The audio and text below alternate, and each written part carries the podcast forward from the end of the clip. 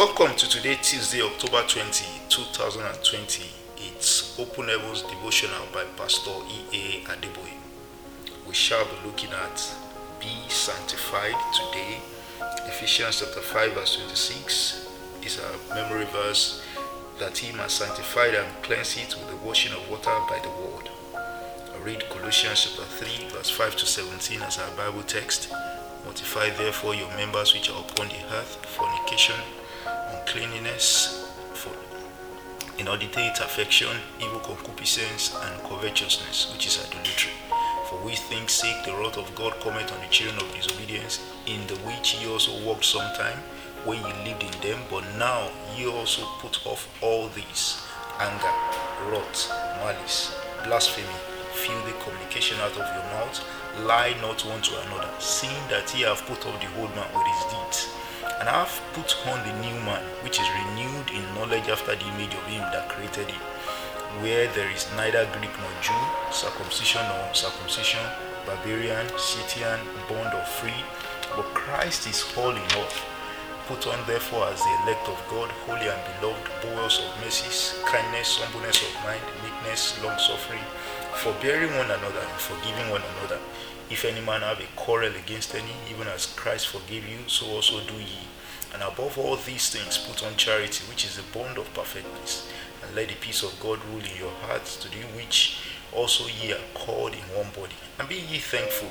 Let the word of Christ dwell in you richly in all wisdom, teaching and admonishing one another in psalms and hymns and spiritual songs, singing with grace in your hearts to the Lord. And whatsoever ye do, word or deed, do all in the name of the Lord Jesus, giving thanks to God and the Father by Him.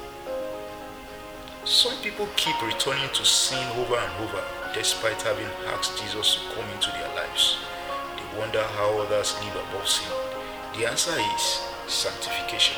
When a person is sanctified, he or she loses the taste for sin.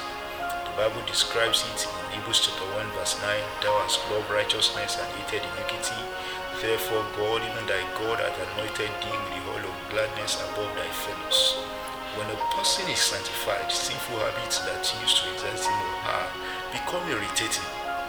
As a result, the fellow is able to lead a life of holiness in Christ.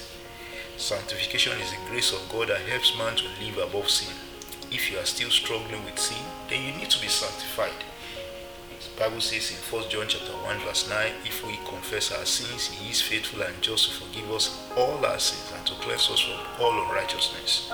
To be sanctified, you must first confess all your sins to God. According to 1 John chapter 1 verse 9, you can also experience sanctification if you are an avid student of the word of God. John chapter 17 verse 17 says, Sanctify them through thy truth, thy word is truth.